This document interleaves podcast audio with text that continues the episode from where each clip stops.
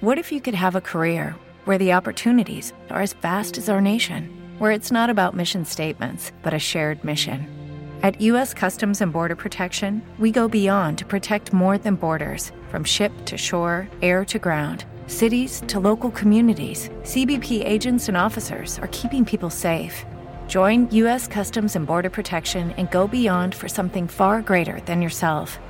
Learn more at cbp.gov/careers. With the Lucky Land slots, you can get lucky just about anywhere.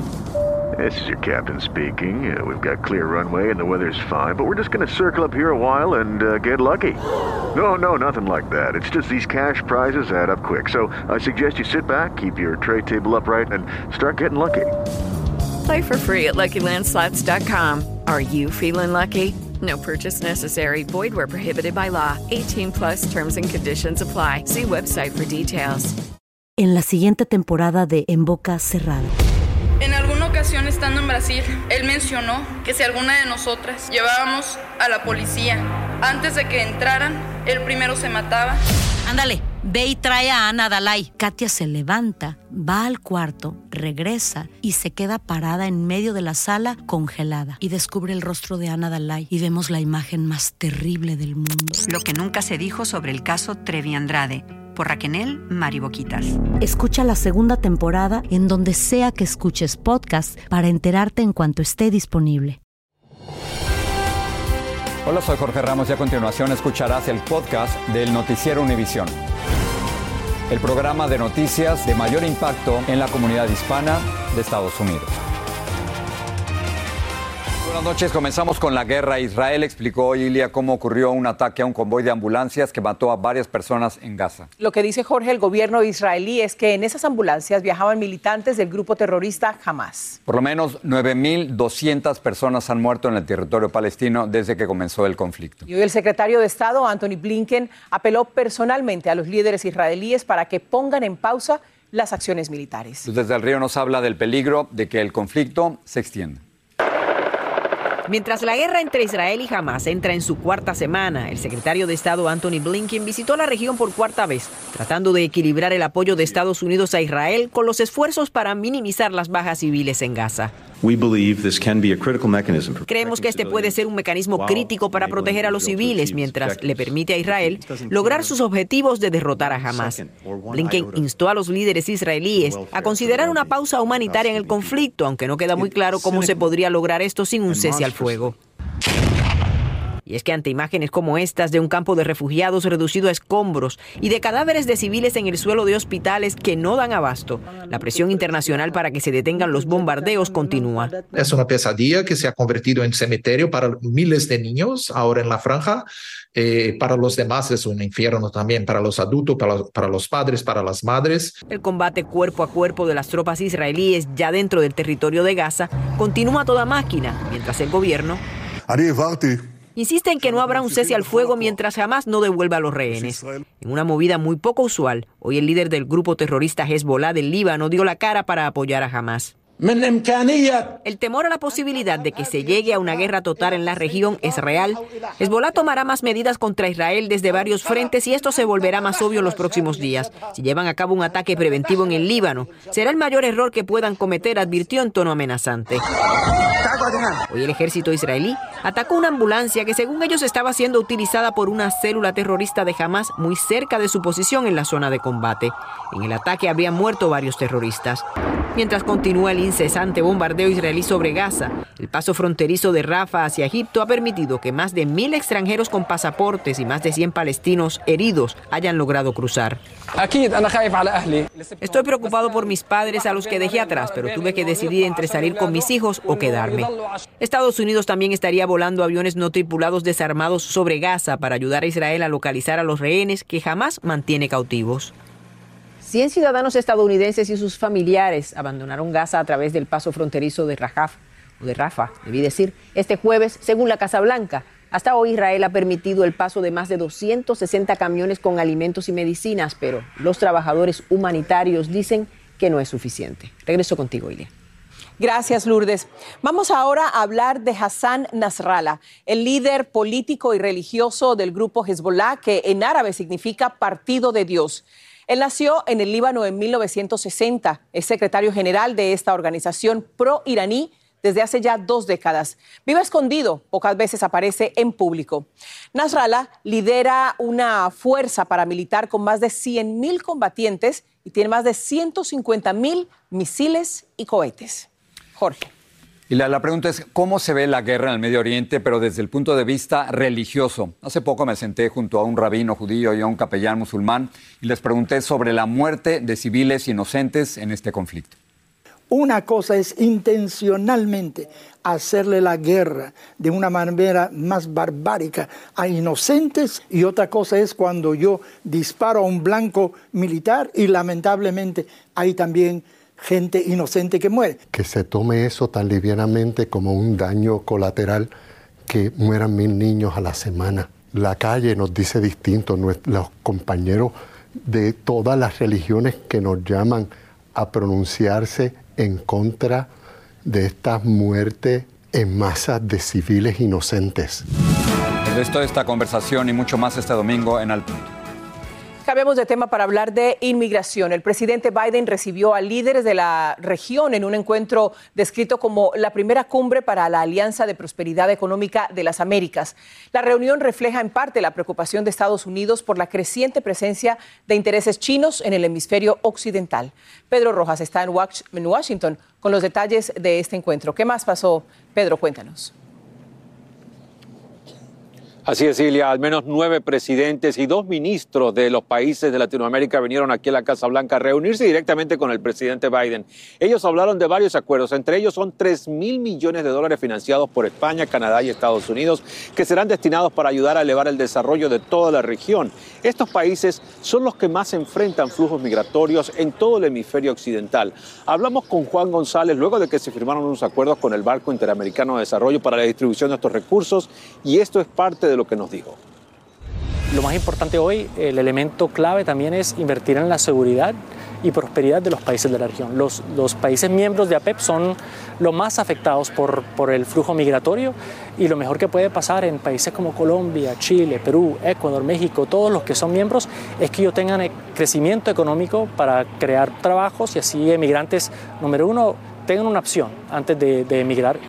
Además, los ministros de todos estos países acordaron reunirse al menos una vez al año para evaluar el desarrollo de los planes y la ejecución de estos eh, recursos. Asimismo, se acordaron los presidentes reencontrarse de nuevo cada dos años para hacer evaluaciones y también tratar de invitar a otras naciones del hemisferio occidental a que se unan a esta estrategia de mejoramiento de las condiciones de los migrantes. Regreso con ustedes. Muchas gracias, Pedro. Y justamente al finalizar esta cumbre, el presidente Biden y la primera dama, la doctora Jill Biden, viajaron a Lewiston, Maine, donde depositaron flores en un improvisado altar en uno de los lugares donde ocurrieron las masacres de 18 personas. También consolaron a familiares de las víctimas y agradecieron al personal de emergencia que respondió a esta tragedia. Biden dijo que había ido a llorar a las víctimas a nombre del pueblo estadounidense y elogió la fortaleza espiritual de los residentes. Eric Trump declaró hoy por segunda vez en el juicio por fraude en contra de su padre y la organización Trump. Los fiscales le hicieron preguntas fuertes, duras, sobre las finanzas del negocio familiar. Fabiola Galindo tiene más sobre el proceso civil en contra de Trump. Así es, Jorge. Por segundo día consecutivo, el segundo hijo del expresidente se subió al estrado a testificar en este juicio que amenaza con afectar el imperio inmobiliario de la familia Trump. Pues bien, Eric Trump insistió ante el tribunal y cito que no tenía idea de las valoraciones financieras fraudulentas que se hicieron en... Eh, acerca de los edificios, los clubes de golf y también otras propiedades de su familia. Sin embargo, a pesar de esta negativa, los fiscales mostraron correos electrónicos y comunicaciones en los que intentaban mostrar las palabras del hijo de Trump y así demostrar que había tenido participación en la tasación de estos bienes. Ahora, el Eric Trump al salir de la corte se defendió diciendo que no habían hecho nada malo, que simplemente habían seguido los consejos de sus contadores. Y uno de los momentos quizás más incómodos de este, esta jornada fue cuando los abogados de Trump se enfrentaron en una discusión con el juez eh, acusándolo de ser parcial, acusando de que sus comunicaciones con su secretaria, con la secretaria del juez, estaban creando una, un ambiente de parcialidad. Incluso los abogados de Trump amenazaron con pedir la anulación de este juicio, algo que todavía no han hecho. Al salir de esta jornada, el juez eh, simplemente ordenó que el, el personal, los abogados de Trump y la familia de Trump no pueden referirse al personal del tribunal porque dice teme por su seguridad. Lo contrario ocurrió en otro caso en Washington, D.C., en donde se le acusa por su versión electoral al presidente, en donde esta Corte de Apelaciones simplemente pausó la ley Mordaza, lo que quiere decir que ahora el presidente sí se puede pronunciar respecto a ese caso. Como sabes, Jorge Ilia, el presidente tiene varios casos en curso. Regreso contigo, Ilia. Muchas gracias, Fabiola. Vamos a pasar a Los Ángeles con un acuerdo extrajudicial de casi 20 millones de dólares que el distrito escolar deberá pagar para resolver una demanda de abuso sexual. El implicado es un asistente de maestro que abusó de varias menores durante años. Dulce Castellanos tiene detalles de esta querella judicial. No entiendo. Ocho años es cuando la niña debería de aprovechar y disfrutar su adolescencia, su niñez y él se robó eso. Esta madre dice que aún carga con la culpa por el abuso sexual que sufrió su hija por parte de un asistente de maestro en la escuela primaria Oxnard, en la ciudad de North Hollywood. Se me destrozó mi corazón.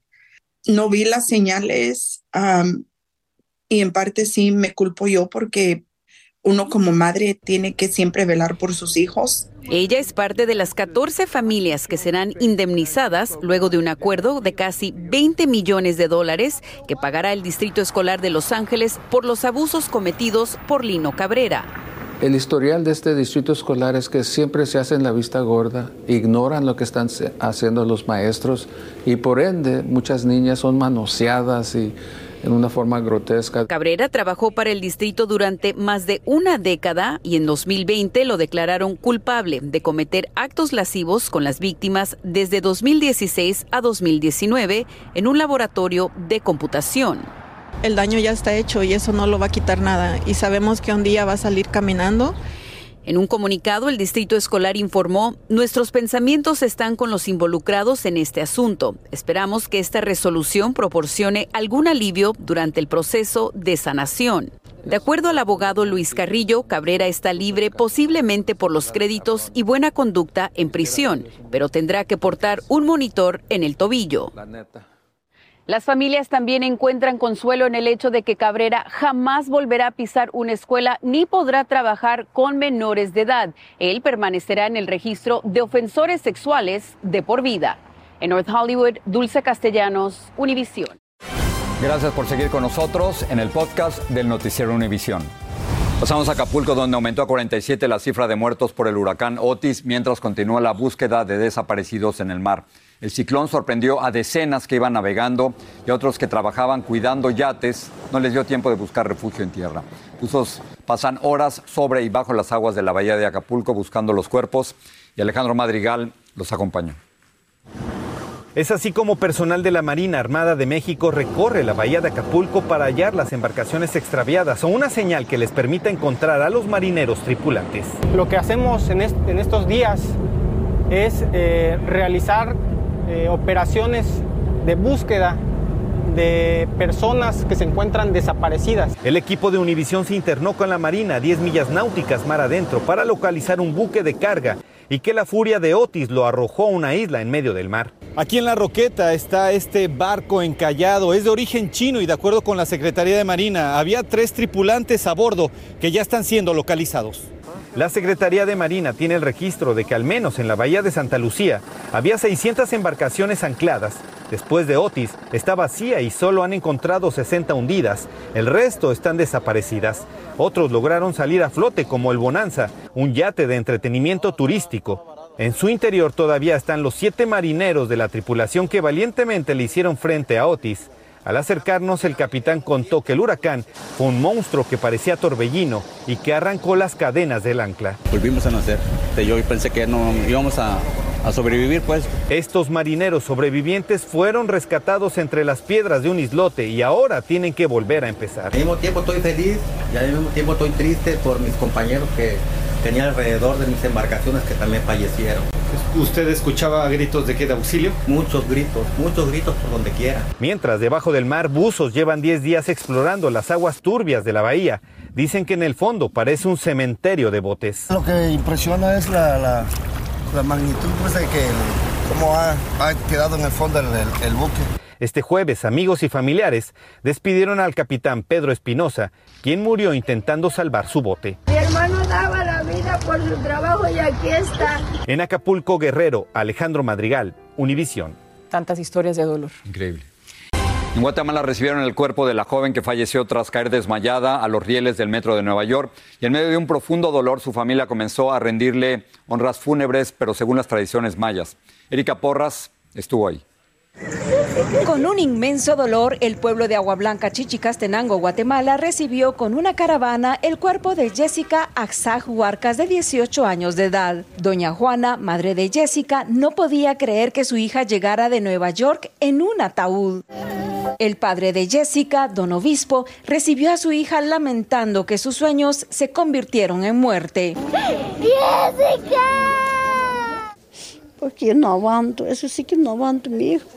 Doña María asegura que su hija le hablaba tres veces al día y que se encontraba en perfecto estado de salud. Mi hijo está bien sano, no está enfermo. Jessica murió cuando estaba esperando el tren en Queens, Nueva York, que la llevaría a su trabajo, pero aparentemente se desmayó y cayó directamente a los rieles del tren. El video que vimos como se desmayó sola y se cayó, pero no sé, casi nosotros no podemos decir que eso es problema de salud o pasó algo, no sé, solo Dios sabrá y solo ella sabrá cómo fue su su muerte. Jessica era muy activa en redes sociales. Tenía dos años de estar viviendo en Estados Unidos y deseaba ayudar a su madre, quien está enferma. Ella se fue allá por la necesidad. Sí, pues, como ella me dijo que, mami, voy a ir allá.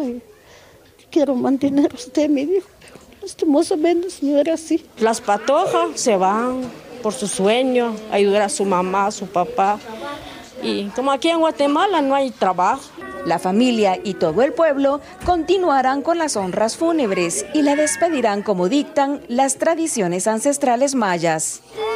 Y en medio de tanto dolor, la familia Huarcas desea que las autoridades finalmente les logren aclarar cuál es la verdadera causa del fallecimiento de Jessica. Desde Chichicastenango, Guatemala, Erika Porras, Univisión. Dos cadenas perpetuas consecutivas, esa fue la sentencia que recibió en Puerto Rico Félix Verdejo. Al exboxador lo habían encontrado culpable por el asesinato de la joven embarazada Keishla Rodríguez y del hijo no nacido de ella. Al dictar sentencia, el juez dijo lo siguiente, Verdejo terminó con la vida de dos personas de forma horrenda y cruel, y así reaccionó la madre de la víctima. Lo importante de esto es que esas dos perpetuas que le dieron a él, ya, ya él no le va a volver a hacerle daño a ninguna otra mujer. Eso es lo importante aquí. El abogado de Verdejo anunció que van a apelar la sentencia. El mercado laboral añadió 150 mil empleos en octubre, eso es 30 mil menos de lo que se esperaba. Quiere decir que los empleadores frenaron el reclutamiento de trabajadores, señal de que puede haber un ligero enfriamiento de la economía. Este dato podría convencer a la Reserva Federal de que por ahora no hace falta ningún aumento adicional en las tasas de interés. Este domingo en Aquí y Ahora un caso de homicidio hizo temblar el sistema judicial mexicano y podría provocar cambios en la constitución del país. Tiffany Roberts tiene un adelanto. Y ahí me empezaron a dar este, unas cachetadas y entonces me iban diciendo, ¿cuántos balazos le metiste? Un brutal asesinato. Coloca un sistema de espionaje en las oficinas de los regidores. Una red de espionaje. Todo lo que traes de expedientes, hazlo público denuncias de corrupción. ¿Y le pusieron esas cargas eléctricas a usted? Sí. Torturas. Dos hombres acusados de un asesinato permanecieron casi dos décadas tras las rejas en el juicio más largo en la historia de México. Aquí y ahora, este domingo a las 10 de la noche, 9 en el centro. Los esperamos. Y ahora sí, la historia de los pandas. Más de 50 años después de haber llegado a los Estados Unidos, una pareja de pandas va a regresar a la China, pero no regresan solos, vuelven con su pequeño hijo nacido en el Zoológico Nacional de Washington, D.C. en el 2020 y que pesa 200 libras ya. Dejarán sin duda un gran vacío para todos los visitantes de la capital del país, como nos explica Claudio Seda. Por décadas hemos disfrutado a estos encantadores perezosos, viéndolos jugar en la nieve, comer a toda hora, incluso hasta dar a luz. Sus crías crecieron con muchos estadounidenses, pero hoy llegó el difícil momento de la despedida. Triste porque no, no quiero que se vayan los pandas. Cientos de personas fueron al zoológico del Smithsonian de Washington para ver por última vez a la simpática familia de peso pesado. A mediados de noviembre regresará a China. Son muy hermosos, eh, tienen esa facilidad de ser juguetones. Los pandas realmente hacen tal show que parecen que no son animales. Y como todos quieren un recuerdo con ellos, la pandamanía se apoderó de la capital. Venimos de Texas a despedirnos de los pandas. Sí. Solo de Texas para despedirse de los pandas. Ajá, queríamos que ya los vea. ¿Y a ti? Acá tienen a una mini panda. Los primeros pandas llegaron de la China a la capital del país hace más de 50 años cuando Richard Nixon era presidente. Desde el próximo año ya no vendrán más pandas al país. El zoológico de Atlanta también alista la despedida de otros cuatro osos. Y debe ser que hoy es mi día de suerte porque es la primera vez en los 20 años que vivo en la capital que puedo ver a un panda de cerca. Por lo general están durmiendo o en sus jaulas. Hoy he notado que los del zoológico le están dando más comida para que todos podamos verlos más. Estas pintorescas especies están en peligro de extinción. Hoy comieron bambú. Estaban activos, incluso uno se trepó a un árbol para sentarse. ¿Por qué le gustan los pandas? tenía una exnovia que amaba los pandas, entonces... Aunque los pandas gigantes ya no estarán físicamente en el zoológico de Washington, su recuerdo será imborrable. En Washington, Claudio Seda, Univision. Tienen algo de suavecitos, de juguetones, Se nos van, parecen bolitas. Parecen. Sí, hasta ahí lo dejamos. No nos acerquemos. Bueno. Bueno, vamos a terminar con el desfile de campeones de los Rangers de las grandes ligas de béisbol, chicos y grandes. Se volcaron a las calles de Arlington para ovacionar a sus ídolos al paso de la caravana a lo largo de dos meses. Ahora, Ilia, este título tiene un significado muy especial porque es el primero en la historia de los Rangers logrado tras una impresionante barrida a los Diamondbacks de Arizona por 5 a 0 en el último juego. Hay fiesta en todo Texas. Eso. Maravilloso. Felicidades. Buen fin de semana. Gracias.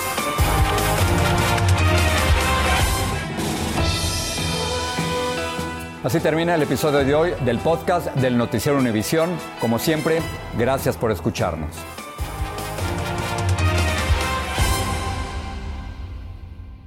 En la siguiente temporada de En Boca Cerrada. Y hoy se dio a conocer que son más de 15 las chicas o las niñas y que viajan de un lado al otro con Sergio y con Gloria Trevi. Déjame llevarlo a un hospital, por favor. Creo que es lo mejor que puedo hacer. En las condiciones en las que Sergio lo obligaba a vivir, no hubiera soportado el siguiente invierno en España. Lo que nunca se dijo sobre el caso Trevi Andrade, por Raquel Mariboquitas. Escucha la segunda temporada en donde sea que escuches podcast para enterarte en cuanto esté disponible. Hello, it is Ryan, and we could all use an extra bright spot in our day, couldn't we? Just to make up for things like sitting in traffic, doing the dishes, counting your steps, you know, all the mundane stuff. That is why I'm such a big fan of Chumba Casino. Chumba Casino has all your favorite social casino style games that you can play for free anytime, anywhere with daily bonuses. That should brighten your day a little. Actually, a lot. So sign up now at chumbacasino.com. That's chumbacasino.com. No purchase necessary. Group. Void were prohibited by law. See terms and conditions. 18 plus.